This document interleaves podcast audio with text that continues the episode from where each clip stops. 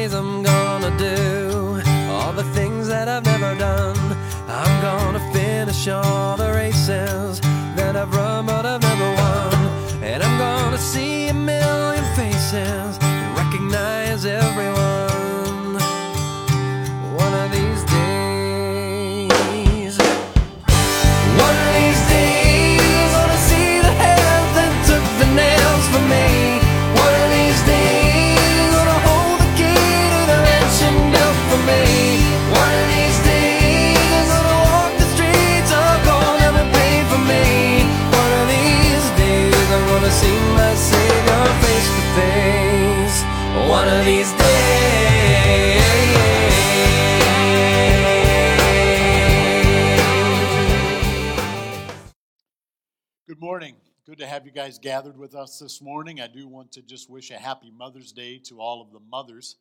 Kind of an interesting fact that I always think about on Mother's Day. Uh, outside of Christmas and Easter, Mother's Day is the largest attended church Sunday uh, of the year. Uh, mothers see the importance of being in God's house and worshiping on this day, and so that's one of the things that mothers often want to do is have their families together as they worship. And so, really, with us being here with an empty sanctuary, it's kind of a strange way to celebrate Mother's Day. But as you're gathered around your computer this morning or around your phone, I do want to just wish you a happy Mother's Day. Uh, wish you were here, but uh, happy Mother's Day just the same. Uh, just a couple of uh, announcements as we begin. Uh, just want to uh, continue to be in prayer uh, for our neighboring churches. Uh, Clayton Bible Church is our church of the week this week, and so we do want to be in prayer for Clayton Bible Church and their ministry uh, as they seek to reach the community of Clayton. Pray for them. Uh, Care Pregnancy Center is our missions, mission group of the week this week. Uh, normally on Mother's Day, we hand out all of the baby bottles, and you collect those baby bottles and you keep those baby bottles until Father's Day. Because we are not here collecting baby bottles, uh, Care Pregnancy Center this year is doing what they call a virtual body dr- bottle drive. And so, if you would be interested in contributing to the Care Pregnancy Center, they are inviting you to uh, drop by the Care Pregnancy Center building, or you can mail them a check if you would prefer. Uh, but if you would send that in, uh, the Care Pregnancy Center address is 308 North Broad Street, and that's in Adrian, Michigan, 49221. So if you'd be interested in helping the Care Pregnancy Center with their bottle drive, uh, they're doing a virtual bottle drive, and you can contribute that way. Drop your funds off, or uh, you can mail them a check. Either way, however you want to do that. But the bottle drive is a way that they bring in a large amount of their yearly support. And so from Mother's Day to Father's Day, they take in these bottles. And so if you'd like to help them with this, and if so they don't notice a shortfall this year, uh, they would greatly appreciate your contribution. We do want to pray for them and just pray for the unborn, pray for that opportunity that they have to minister uh, to families as they come in and as they find themselves in the midst of an unwanted pregnancy. Uh, they're able to minister to them and help them in this time of uncertainty. So we do want to be in prayer for them and pray for opportunities. Uh, even with the COVID shutdown, they have had opportunities where couples have come in and visited with them, and, and so they have some uh, protection in place, but they have been able to still minister through the midst of this. And so we do want to just pray for them, pray that God would use them and direct them and, and meet their financial needs. Want to continue to pray for Ralph Piercy. Uh, he is in the nursing home and he's been having some issues swallowing. And so we do want to just pray for God's healing upon Ralph and, and pray for his recovery. Want to continue to pray for Marta Forbes. Uh, she was in and saw the doctor, and they're concerned about her heart. It doesn't look like her heart is getting any better. It's uh, only pumping about 18%, and so that's part of the reason she's retaining fluid, and it doesn't seem like any of the medications are helping. So pray for Marta, just that God would minister to her through this time and, And we obviously would love to see God touch her body and, and help her to recover. So be in prayer for her. Uh, this is being recorded on Saturday, and uh, yesterday, Sandra Miltenberger was induced, and I have not heard yet if she has delivered the baby girl or not. And so I do just want to pray for Sandra this morning. Hopefully by tomorrow we'll know that she had a baby or not, but I do want to just pray for her this morning just because I don't know how she's doing. I've reached out to both Ethan and Sandra this morning and haven't heard back from them, so we do want to pray for them today. I do want to pray for Dean and Darla Vasher. Uh, they will be seeking and seeing if they will have custody of the kids on June 3rd, if they can take the next step of adoption, and that'll all be heard on June 3rd. So we do just want to pray for that circumstance and that situation as well. Remember Dean and Darla and pray for them. I do want to pray for, just as we continue under the coronavirus, uh, just pray for those who are, have the coronavirus that they would continue to recover. Uh, we have seen just a great recovery rate in that, and we do want to just pray that God would continue to bring those people through it. Uh, we want to pray that we would have an immunity uh, build up and, and uh, become immune to it, and, and that that would be built up in us. And so we do want to pray for that. As we move forward, we want to continue to pray for protection for all of those who are in contact with, with opportunities to contract the COVID virus. We do want to just be in prayer for them.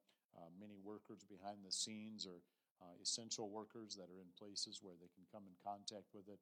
Uh, we see where there people are uh, coming in contact with it at different places and still catching it. And so we do want to just pray for protection uh, for everybody, just that God would protect us through that. And we do want to pray for wisdom as we seek to reopen things.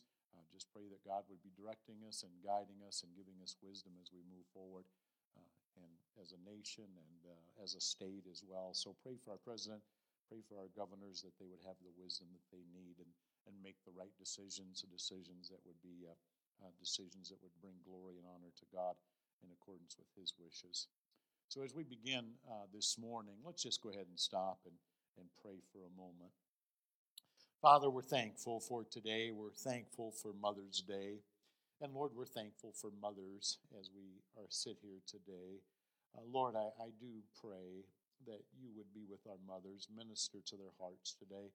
Some of our moms don't know your son Jesus, and we pray, Lord, that they would come to know your son Jesus. Father, we pray that you'd watch over our moms and, and Lord, help this to be a special day as they draw near to you. Lord, we know that with this virus going on, it's been a, a special challenge to moms as they've worried about their jobs, as they've worried about their families, as they've worried about things uh, on their hearts. We pray, Lord, that you might just touch mothers in a special way today and encourage mothers in a special way. We pray for those, Lord, who are here today who, who can't be mothers, that for some reason, Lord, they just haven't been able to become a mother yet. We pray that you'd comfort their hearts and minds. We know that's something that's, that's missing in, in so many women, Lord, and, and it is a difficult day for them. We pray for those uh, mothers today who've lost children, and even though it's Mother's Day, they, they realize the void there. And so, Lord, we do pray that you'd be comforting their hearts and ministering to their hearts, Lord. We pray for those who've lost a mother. Uh, some of them, and this is their first Mother's Day without their mother. I pray you'd comfort them today, minister to their hearts, Lord, and help them to draw near to you uh, as well. And I do just pray, Lord, this would be a day that we would be looking to your Son and, Father, just grateful for the mothers that we have. We pray, Father, for Clayton Bible Church. We think about the ministry there with Clayton. And just pray that you'd be guiding and directing Think of Pastor Mark as he ministers. Give him wisdom, give him guidance and direction. And Lord, we do pray you'd give wisdom to Clayton Bible Church, Lord, as they move forward with this virus and just share with them and show them, Lord, what plans you have for them. We pray, Father, for Care Pregnancy Center, Lord, and we think about the unborn, and we pray that you would protect the unborn, Lord. We pray that through this ministry that you would be guiding and directing and and just impacting lives. We know there have been countless number of lives that have been spared because of this ministry. And we pray that those lives would continue to be spared and families would be healed and restored. And, and Lord, just minister there. We know that this time of year is a time when they receive a lot of their funding. And uh, Lord, we do pray that through this virtual bottle drive that their needs would be met. And we know, Lord, that you're in control of that. And so we do pray, Father, you'd work in our hearts and in our minds and provide for the funds that CPC needs, Lord, so they can continue this vital ministry. We do pray for Ralph today. We ask that you'd minister to him, uh, just touch his body, help him in his swallowing efforts, Lord, and, and we just pray you'd minister to him. We do pray for Marta. It certainly wasn't the news she wanted from the doctor, but we do pray that you would just be with Marta, touch her body. We pray, Lord, that she'd have a full recovery. But Lord, we just pray you'd minister to her and give her the strength that she needs for each day. We know this has been a long battle for her, and we just pray you'd be with her and help her, Lord, and minister to her. We pray for Sandra and the baby. Uh, we're not sure how things are going there for Sandra, for Ethan, but we pray, Lord, you'd minister to them, and we pray the baby would arrive and be healthy. And uh, Lord, we just pray that Sandra and the baby would both just be moving forward and be doing well as of tomorrow on Mother's Day. But we just pray, Lord, you'd be with them and minister to them. We think of Dean and Darla and thank you for the work they've done with their grandkids. And we do just pray, Lord, for all these details that are going to be decided on June 3rd. We just pray for wisdom there for those who are in charge of this. And Lord, we do pray that Dean and Darla would be able to continue to move forward. We've seen how great the kids are doing, and we just pray that that would continue to go forward. Lord, we do pray for the COVID virus, and we just thank, Lord God, of that and, and pray that you'd be working in our nation in regards to that. We do pray that we wouldn't waste this virus, that this would be an opportunity for us as a nation to turn to your Son. And Lord, as we see this virus come and do what it's done, we know, Lord, that, that life is precious. Uh, Lord, that life for tomorrow is not guaranteed. And so, Lord, we do just pray you'd work in our hearts and minds and turn us to you through this time. We pray that our nation would turn to you. We pray, Father, for those who are recovering from the virus. We pray your healing touch would be upon them. And Lord, we do pray for their complete recovery. We thank you, Father, for the way that we being able to build immunity, we hope, and we just pray that we would be able to do that so that this virus wouldn't just be something that would continue, but Lord, it would be something that would just cease to exist. And so, Lord, we do just pray you'd work in that area as well. We pray that you'd continue to protect us. We think about all of those who are in harm's way, Lord, dealing with the public and dealing with patients and dealing with prisoners. We know, Lord, that how susceptible we all are to this. And we just pray you'd continue to protect us, Lord. Just watch over us and, Lord, help us to pull through this and make it through this. And, and Lord, just be looking back on the other side. Um, thankful for your hand through all of this. And we do pray, Father, for wisdom as we try to reopen our country, reopen our state. I know some states are already reopening. We pray for them that everything would go well with that process. And Lord, we pray for wisdom there in that process. We pray for wisdom for our state. We pray you'd give our governor wisdom as she makes decisions on moving forward. We pray for our president, Lord, that you'd give him wisdom as he moves forward in deciding and, and seeing and seeking out how to reopen. Just give wisdom, Father, where wisdom is needed, and grant wisdom where wisdom is needed. Father, I know there's so many unspoken requests on our hearts.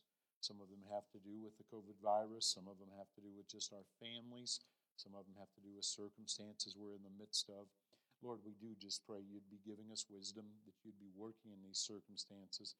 And we pray, Lord, that as we move through these circumstances, you would just grant us wisdom, that you would grant us guidance and direction. And, and Lord, as we move through these times, we pray that you and you alone would be glorified. Lord, we're so grateful for who you are, and we're so grateful for your Son, Jesus. And it's in his name we pray. Amen. Well, good morning, everyone. All you mothers, happy Mother's Day. Have a blessed day. Let's all join together as we begin our worship time.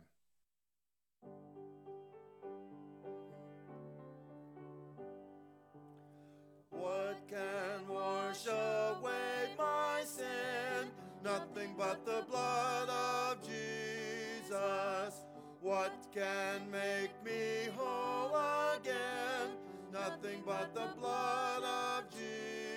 Oh, precious is the flow that makes me white as snow.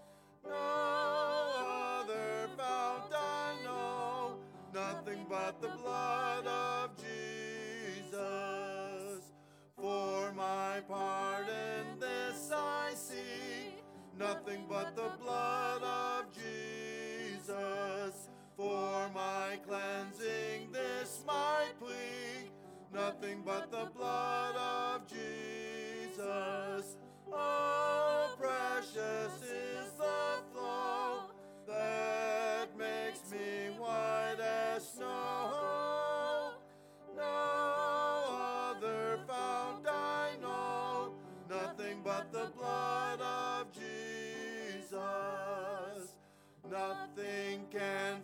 sin atoned, nothing but the blood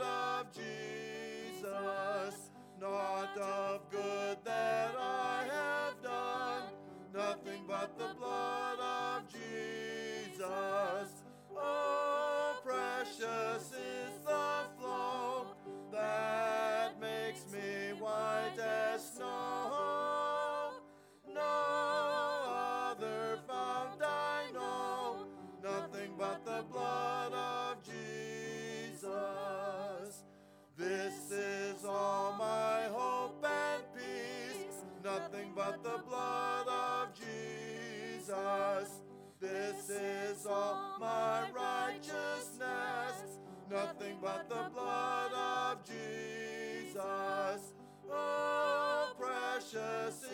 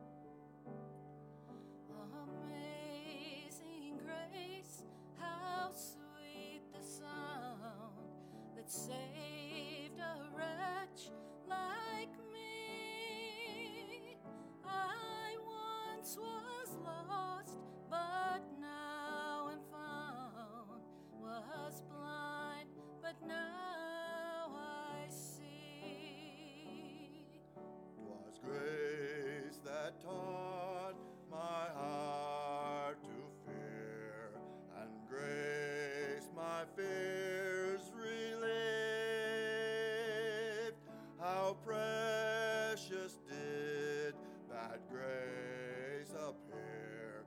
They are I first believe. My chains are gone, I've been set free.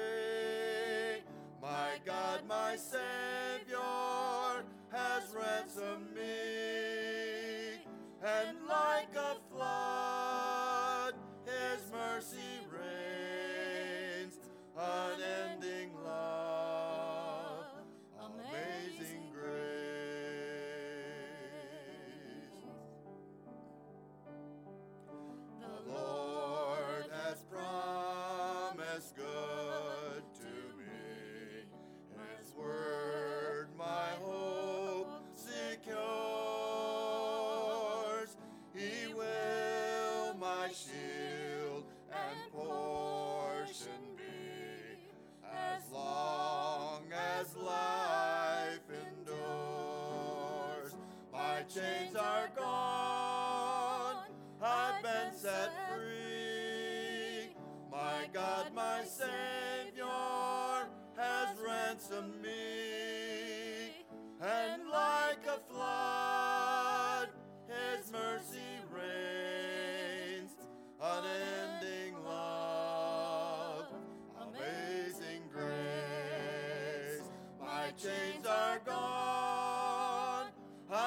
I've set free. My God, my Savior, has ransomed me, and like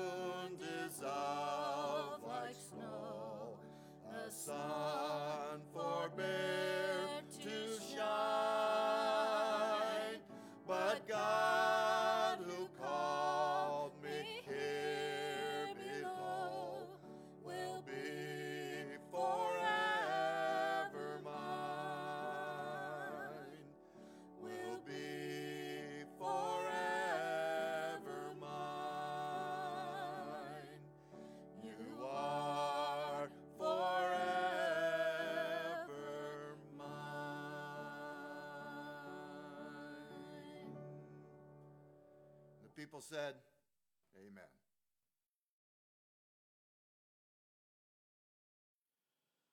The day is cold and dark and dreary. It rains and the wind is never weary. The vine still clings to the moldering wall, but at every gust the dead leaves fall, and the day is dark and dreary. My life is cold and dark and dreary. It rains and the wind is never weary. My thoughts still cling to the moldering past, but the hopes of youth fall thick in the blast, and the days are dark and dreary. Be still, sad heart, and cease repining. Behind the clouds is the sun still shining. Thy fate is the common fate of all. Into each life some rain must fall. Some days must be dark and dreary. This poem was written by Henry Wadsworth Longfellow. I was thinking about the line, Into each life some rain must fall. And as I searched that online, I found this poem. And that line sticks out to me Into each life some rain must fall. But the other line that sticks out to me is repeated three times there. It says, uh, Some days must be dark and dreary. You know, we don't like to think about those two lines very often when we look at our own lives, when we think about our own lives. But you know, as we look at those two lines, those lines share with us an important truth. Into each life, some rain must fall, some days must be dark and dreary. As we think about life, that is true. We don't like to think about our life and having rain in our life, and when rain comes in our life, we don't like that. We want to quickly move past that rain. We don't like those dark and dreary days. But you know what? In life, there are dark and dreary days. That's what we call life. That's what life is. We have those times where the sun shines, but we also have those times where it's dark and dreary. We have those times when the rain falls. I was thinking about this line and I was thinking about this poem this week because this morning our journey through Genesis continues. And you know, it doesn't matter if we are believers in Christ or we are non believers in Christ. We have those days where life gives us rain. We have those days where it's dark and dreary. As we continue our journey this morning, we come to Genesis 35, verses 16 through 29. And I invite you to turn there this morning, Genesis 35, verses 16 through 29. In this passage, we see Jacob's sorrow, and we see a time of deep sorrow for Jacob. There are great reminders as we look at Jacob's sorrow here that we as well are going to face dark and dreary days. And so there's a great reminder for us because sometimes we don't think that we should face those days. But here is Jacob, one of the patriarchs of God's chosen people, and he's in the midst of some dark and dreary days. And so that's what we want to look at today is Jacob's sorrow. As we look at Jacob's sorrow, we're going to have three points that we're going to follow as we go through this passage. The first thing we see is Jacob's sorrow related to Rachel. The second thing we see is Jacob's sorrow related to Reuben. And the third thing we see is Jacob's sorrow related to Isaac. Before we jump into this passage of sorrow, let's just go before the Lord and pray. Lord, I thank you for your word. And Father, as I think about this day, as I think about this time in our lives, I'm thankful for Genesis 35, verses 16 through 29. Lord, as we look at Jacob's sorrow today, I pray, Father, that you would use this to speak to our hearts. Lord, as we sit here around our computers or around our phones today, we have all faced days that are dark and dreary. We've all had those days, Father, where the rain has come and the rain has fallen. And for some of us, it seems like the rain has been falling for a while. It seems like those days have been dark and dreary for a while. But I pray, Lord, as we look at this passage this morning, that you would open our hearts and minds to what you have for us. I pray as we look at this passage this morning, this would be of great encouragement to us.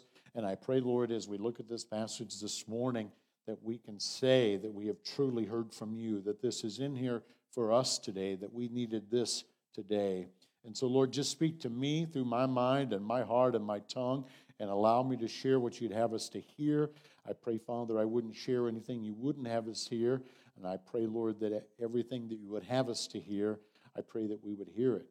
And so, Lord, work in our hearts and in our minds. And we're so grateful, Father, for you and so grateful for your Son. And we're so grateful for the internet and just being able to listen to your word in this way. Father, we're so thankful for who you are. And it's in your Son's name we pray. Amen.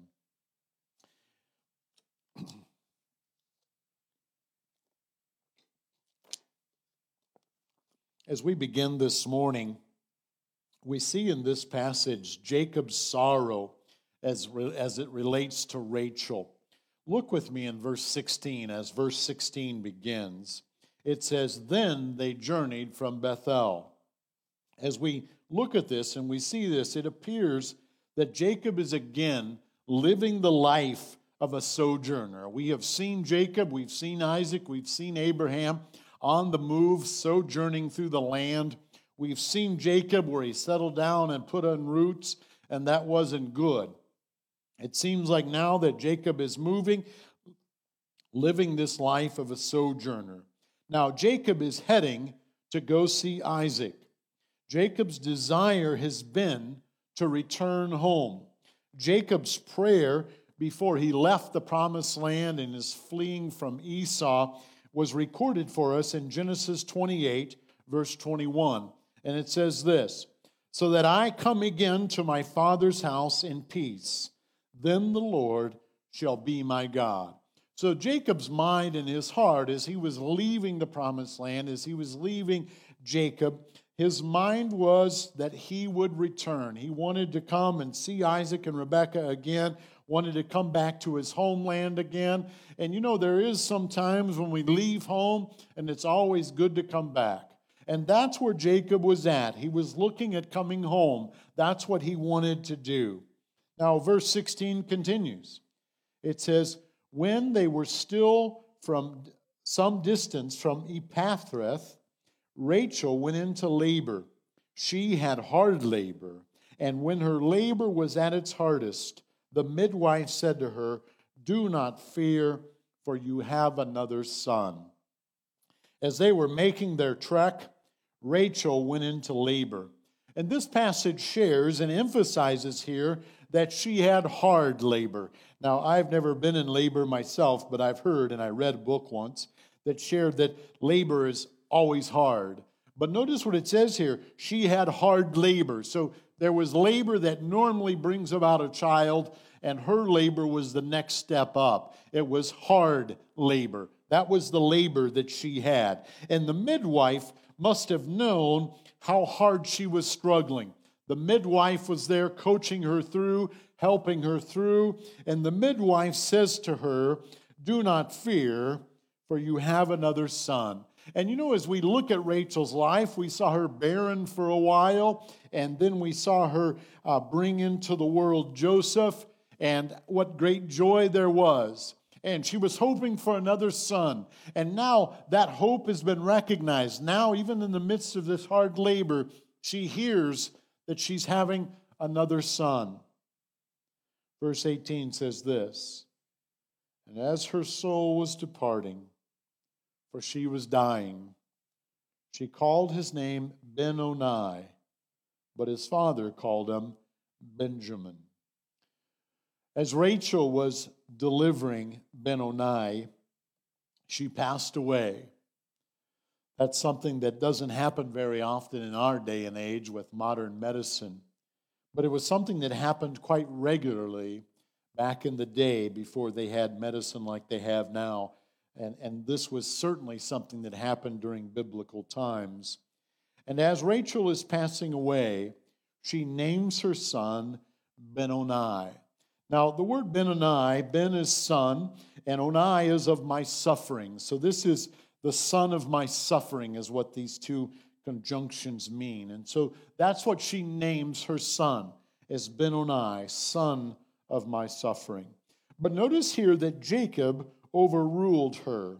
It says, But his father called him Benjamin.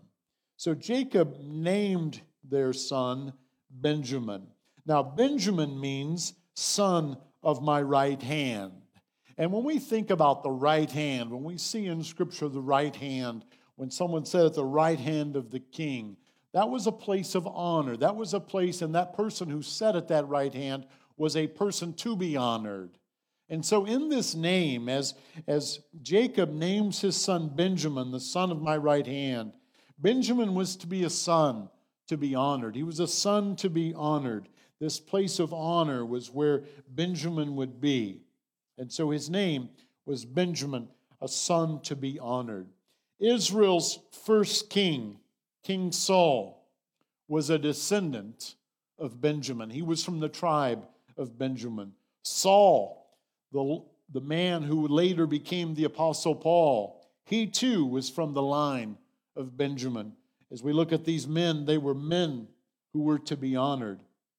Benjamin, as you think about this name, the son to be honored, such a better name to carry with you than to be called the son of my suffering. Can you imagine how that must have been, how that would be, if every time someone called your name, you were reminded that your mother passed away as she gave birth to you. But his name is Benjamin, the son to be honored. Notice that Moses shares something here. It says, And as her soul was departing, for she was dying, Moses shares that Rachel's soul departed. Now, obviously, this was not something that was seen by those who were gathered there with her. The Holy Spirit is the one who revealed this to Moses. As we look in Scripture and we see this, this is the first time in Scripture we see this thought of body and soul separating. And as we look at this, the Holy Spirit reveals to Moses that the body and soul are separate entities. 1 Thessalonians 5, verse 23 shares that we are actually three part beings.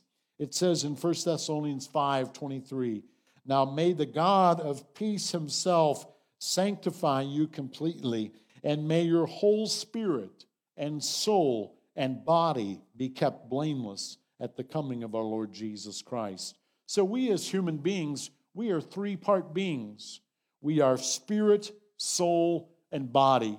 And here with as we see Rachel's passing, we see her soul and her spirit departing from her body. Rachel's soul departed. And this is the definition of death. When our soul and spirit separates from our body, death is the result. When we think about death, It is a picture or it is the thought of separation. When we think about living, about dying, it is the separation of soul and body, separation of the soul from the body. That's what death is. 2 Corinthians 5 speaks about our bodies being just earthly tents. And it speaks about our earthly tents just being temporary housing, looking forward to the time when we can move into our heavenly home. 2 Corinthians 5 6 shares that when our souls are here in our earthly tents, that we are separate from God. 2 Corinthians 5 6. Therefore, being always of good courage, and knowing that while we are at home in the body, we are absent from the Lord. If we know Jesus as Lord and as Savior, our soul and spirit, when it departs from the body, will immediately be in the presence of Jesus Christ. I believe in John 14, verse 1, when Jesus speaks about not fearing death, that if he goes and leaves, he'll prepare a place for us and come again and receive us. I believe that when we pass away, that's who we see first is Jesus Christ. Now, if you get there before me, make sure you come let me know. Not in a scary way, just let me know. But I do think that that's the first person we see. I know we hear lots of talk about meeting angels and seeing St. Peter, but I think when we pass away as believers in Christ, when we depart out of this body, when we move out of this body, I believe it's Jesus Christ who we see first. Now, as Rachel passes away, her soul departs from her body and she passes away. Verse 19 says So Rachel died she was buried on the way to Ephrath, that is Bethlehem. Now, this is the first time in Scripture that Bethlehem is mentioned. Bethlehem means the house of bread. Now, Bethlehem would be a significant place in the nation of Israel's history. And as we move forward, we're going to see references to Bethlehem frequently. The Messiah was to be born and Bethlehem. Micah 5 2. But you, O Bethlehem Ephrathah, who are too little to be among the clans of Judah, from you shall come forth for me one who is to be ruler in Israel, whose coming forth is from of old, from ancient days. Jesus would be born in Bethlehem. Jesus' birth in Bethlehem would be Bethlehem's claim to fame. If Jesus hadn't been born in Bethlehem, Bethlehem's claim to fame would have been the burial of Rachel, because this is where Rachel is buried, and it would have remained their place of, uh, their claim to fame would have remained Rachel's bur- burial place. Now, notice verse 20 with me. It says, Jacob set up a pillar over her tomb. It is the pillar of Rachel's tomb which is there to this day. So, Jacob, in this moment of sorrow, in this moment of mourning, Jacob set up a pillar here as a memorial. This was a place of remembrance. Jacob set one up in Bethel 20 years prior, just before he departed the promised land when he had that encounter with God. He set up a pillar then. 20 years later, he sets up this pillar as a memorial for Rachel. This pillar, the location of this pillar, was a place that Moses knew about. Think about that for a moment. Genesis 35, Moses is recording this, and he is not yet into the promised land, but Moses records this. Jacob set up a pillar over her tomb. It is the pillar of Rachel's tomb, which is there to this day. How did Moses know that? The Holy Spirit, as he was carrying along Moses, as Moses recorded this, the Holy Spirit shared with Moses that that pillar was still there. This place, this pillar, this place where Rachel was at, was a place that Samuel would know about. Years later, Samuel would know about this. 1 Samuel 10, verse 2 says this When you depart from me today, you will meet two men by Rachel's tomb in the territory of Benjamin at Zelzah. And they will say to you, The donkeys that you went to seek are found, and now your father has ceased to care about the donkeys and is anxious about you, saying, What shall I do about my son? Samuel was speaking to Saul, or Samuel wasn't, but uh, they were speaking to Saul. Now I'm curious. Maybe it was Samuel who shared that with Saul. It was Samuel who shared that with Saul. Samuel shared that with Saul. Anyway, there we go. So this he knew, Samuel knew of the birthplace of that. And as he's sharing this with Saul, Saul knew that's where the birthplace was, or, or not where the birthplace was, where Rachel's burial place was. Samuel knew that, Saul knew that. And as Samuel's given these instructions to Saul, he goes there. He's on his way there. Now, obviously, as we look at Jacob's life, as we think about him losing Rachel, we know that Rachel was his favorite wife, whom he was most in love with. Rachel was the first love of his life. We know the place that Rachel had in Jacob's heart. So obviously, as he says goodbye to his wife, this was a time of deep sorrow for Jacob. And as we think about this, this was a time of, of natural sorrow for Jacob. As the circle of life unfolds, death is one of those realities. So, this was natural sorrow that Jacob was experiencing. We see and understand how deep this sorrow is. In Genesis 48, verse 7, Joseph or Jacob himself is on his deathbed and he shares about this time. Genesis 48, verse 7. As for me, when I came from Padan to my sorrow, Rachel died in the land of Canaan on the way when there was still some distance to go to Ephrath. And I buried her there on the way to Ephrath, that is Bethlehem. So we see the great, deep sorrow that Jacob experienced. Now, notice in verse 21. In verse 20, it says, Jacob set up a pillar over her tomb. And verse 21 says this Israel journeyed on and pitched his tent beyond the tower of Eder. This is the first time that we see Moses referred to Jacob as Israel. In the midst of his sorrow, he buries, Jacob buries his wife Rachel, and then Israel journeys on. In the midst of his sorrow, Jacob continued his journey. This would have been a great opportunity for him to quit. This would have been a great opportunity for him to stop. But Jacob continues on, and he goes on beyond the Tower of Eder, and that's where he pitches his tent. So, as we see Jacob here, this was a time of sorrow related to Rachel. And then the next thing that we see in Jacob's life is sorrow, and it's related to his oldest son, Reuben. Look at verse 22. It says, While Israel lived in that land, Reuben went and laid with Bilhah, his father's concubine.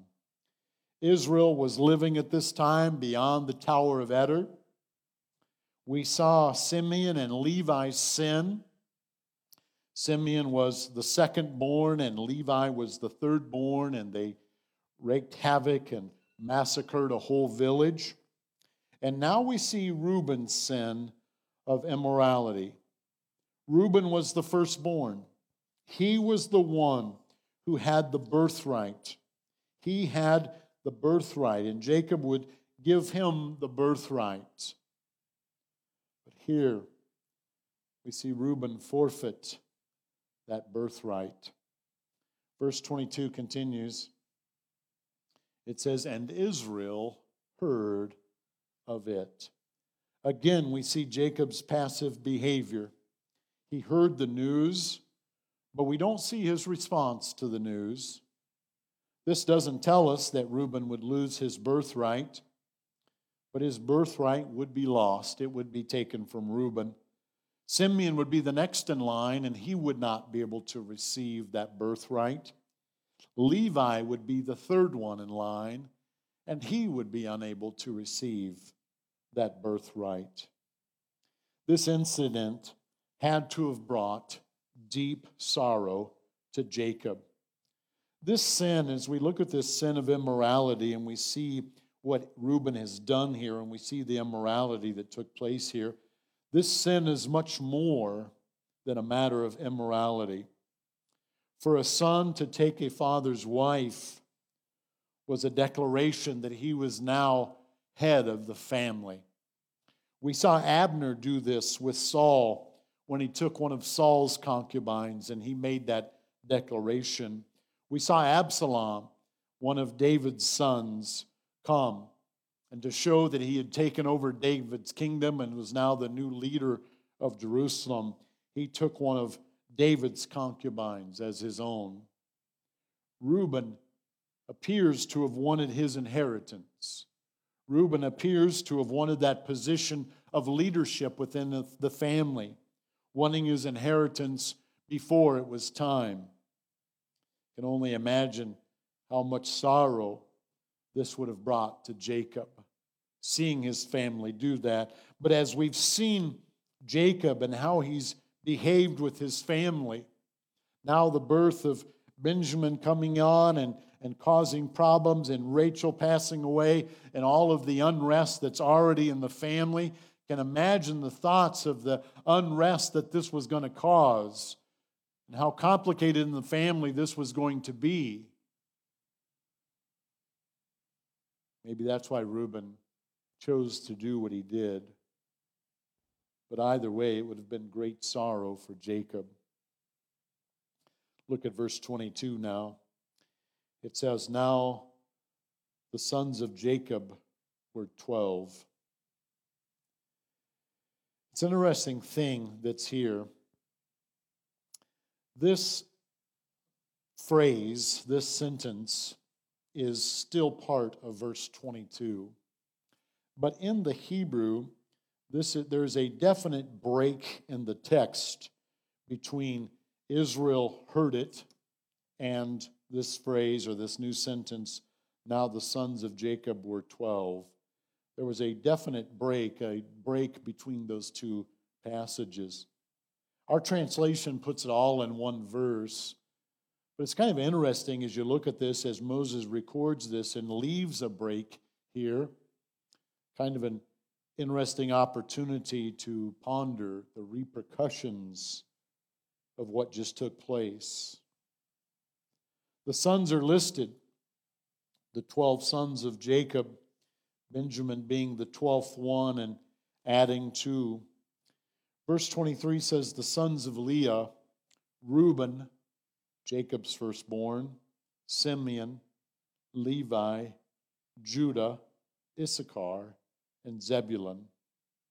The sons of Rachel, Joseph and Benjamin. The sons of Bilhah, Rachel's servant, Dan and Naphtali, the sons of Zilpah, Leah's servant, Gad and Asher. These were the sons of Jacob who were born to him in Paddan Aram. These sons are not listed in their birth order. They are listed by wife and then listed by their birth order. We are not told what happens with Reuben, but we hear later, we read later that Reuben would lose his birthright. And as we read this, we read Reuben's name, Jacob's firstborn. We know that he's going to be out. We read that Simeon is next. He's the secondborn. We know because of the murder that he was a part of, he and Levi, that he and Levi are both out. And we notice that next man, the next son, his name is Judah.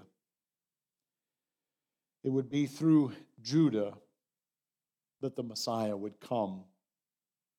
And as we get to the end of Genesis, we see that promise being given to Judah. Now, as we continue here, the birth of Benjamin being Jacob's 12th son, the narrative will begin to follow Joseph. Joseph will be the prominent figure in the line of Jacob. Jacob, just like we saw with Isaac, will kind of move to the background. We'll see him a couple of times, but the narrative from here on out will really focus on Joseph. Judah is the one that Messiah is, the line of the Messiah will be through, but Joseph is that focus. Benjamin is the 12th son. These 12 sons of Israel would become known as the 12 tribes of Israel as their family lines spread out from these sons. Those family lines would be known as tribes. And the 12 tribes of Israel are laid out for us. The family of these 12 sons would become the nation of Israel. So we see Jacob's sorrow related to Rachel. We see Jacob's sorrow related to Reuben. And lastly, we see Jacob's sorrow related to Isaac. Look at verse 27. And Jacob came to his father Isaac at Mamre, or Kiriath Arba, that is Hebron, where Abraham and Isaac had sojourned. So Jacob arrives in Mamre here. And this is noted that this is the place of Hebron. Hebron is another significant location for the nation of Israel. Hebron is where Sarah and Abraham died. Hebron is where Abraham dwelt. Hebron is where Isaac dwelt. And now Jacob has returned home to Hebron, and that's where he is. Hebron in the Judaism as seen is seen as the second holiest city, Jerusalem being the holiest city, and Hebron being the next holiest city. And so as you move through the Old Testament, Hebron is a city that is a significant city. Jacob is here now, and Jacob is in position now to receive his inheritance. Jacob is in position now to take his place in the line of the patriarchs. It says in verse 28 Now the days of Isaac were 180 years, and Isaac breathed his last, and he died. And he was gathered to his people, old and full of days. So Isaac lives to be 180 years old. He is the oldest patriarch Yet we read less about Isaac than we do about Abraham. We read less about Isaac than we do about Jacob. And we read less about Isaac than we do about Joseph. Isaac is kind of just a gap filler as we think and as we see God's narrative or Moses' narrative from Abraham through the line. As we read this, it seems like from verse 27 to verse 28 that Jacob just had a little bit of time with his father Isaac. But as you look at the numbers and as you see Isaac living to be 180 years old, it looks like Jacob was with Isaac for close to 12 years, around 12 years, give or take 12 years. The relationship between Isaac and Jacob must have been restored for him to be here with Jacob for that period of time. As you think about Jacob, and Isaac being together for these 12 years, it's possible that he was alive, that Jacob, that Isaac was alive when Joseph was sold into slavery. It's possible that he was alive up until about 10 years before, before uh, Jacob moved into Egypt. Esau and Jacob bury Isaac, it says in verse 29. His sons Esau and Jacob buried him. So when Isaac passed away, Esau came up from Seir to pay his respects. I wonder how awkward this moment was for Esau and Jacob when they gathered together for Isaac's burial. Remember when Esau left for Seir after his meeting with Jacob, he thought Jacob would be soon be following, but Jacob chose not to. They bury Isaac in the cave of Machpelah.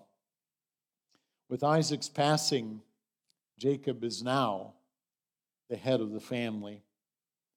The torch of the patriarch has been passed from Abraham to Isaac, and now Jacob has this torch as the patriarch in the family. He's acquired Isaac's great wealth, and I'm sure Esau received some of that great wealth as well. But Jacob received the covenant blessing. The Abrahamic covenant that was given to Abraham was given to Isaac.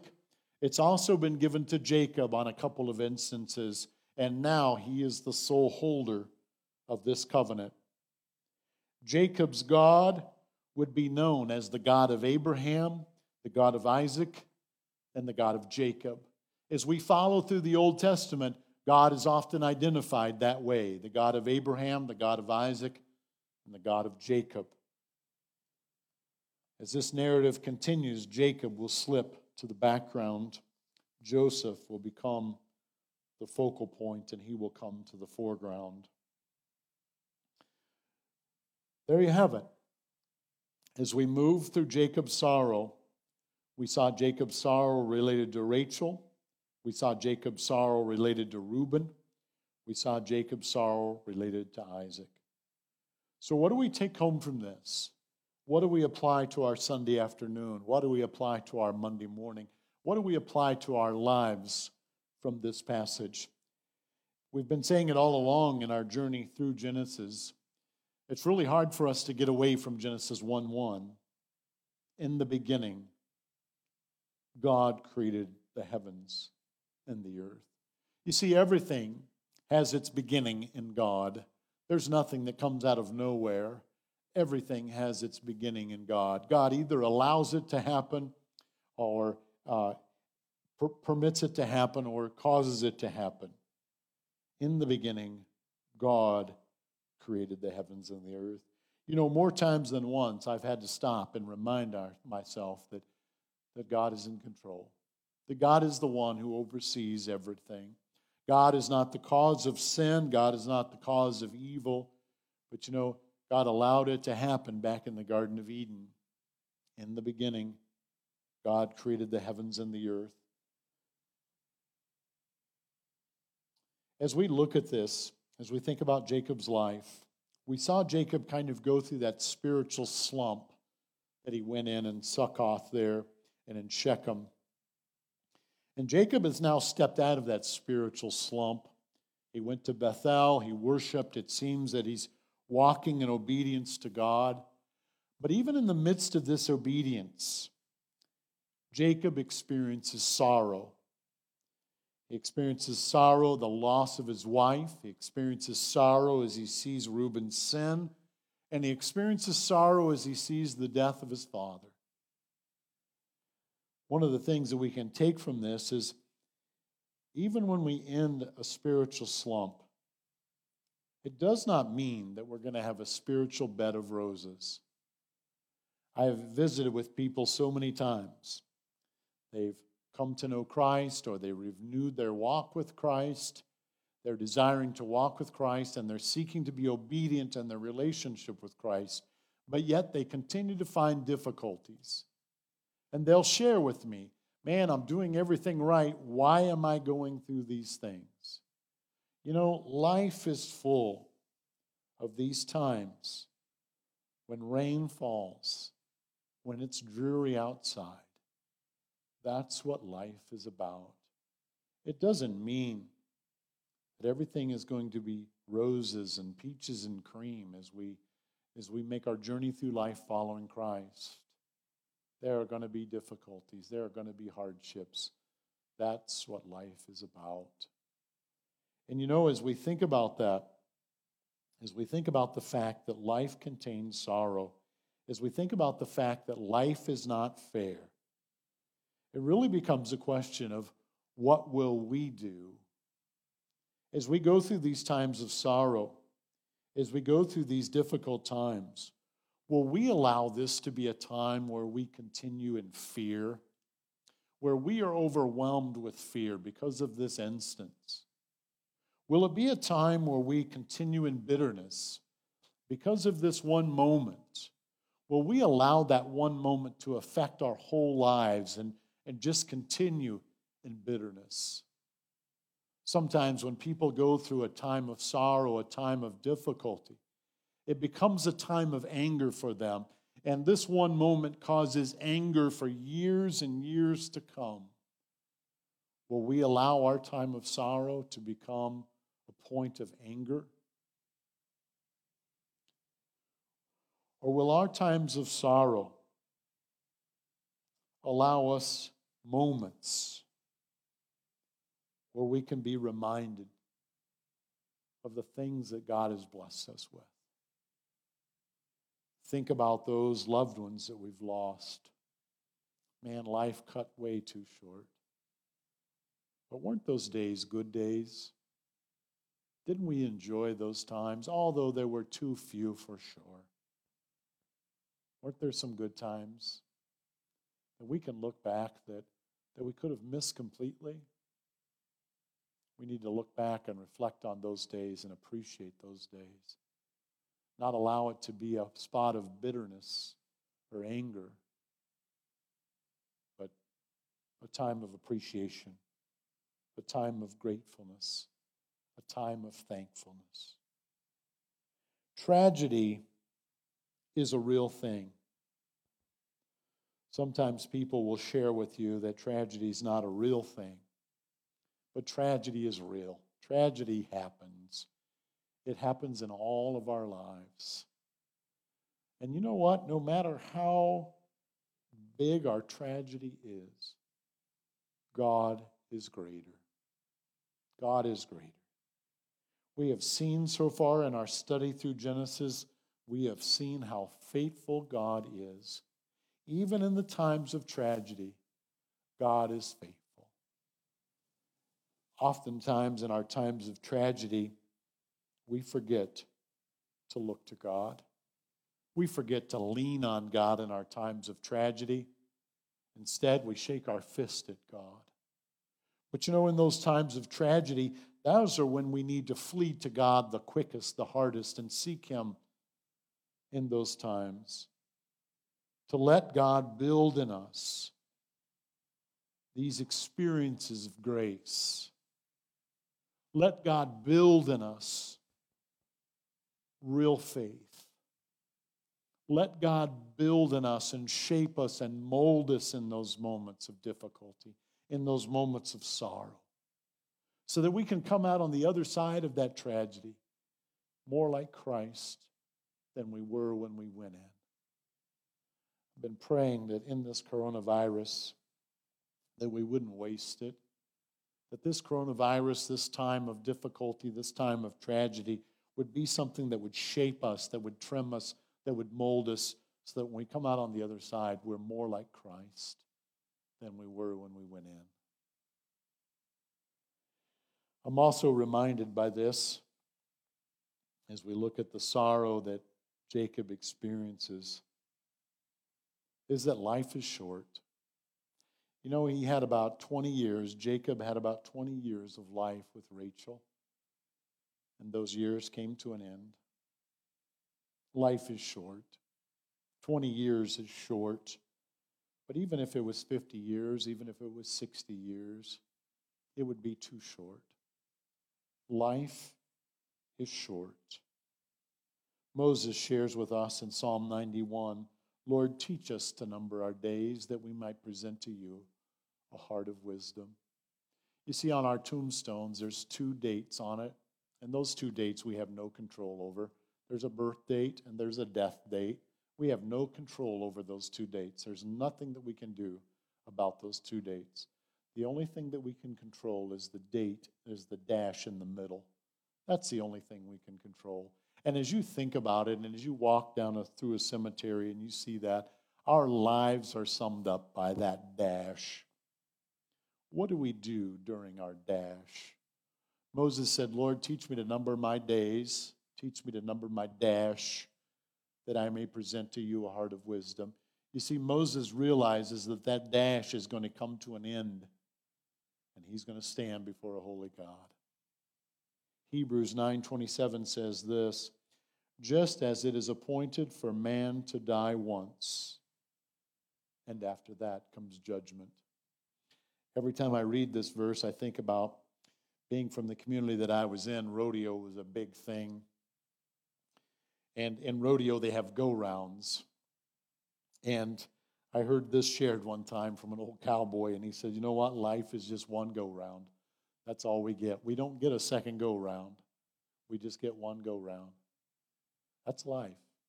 And after this go round, there's judgment. After this go round, we're going to stand before a holy God. And we're going to stand before a holy God and be judged on what we've done with our lives. Now, the Bible shares with us that if we've placed our faith in Christ,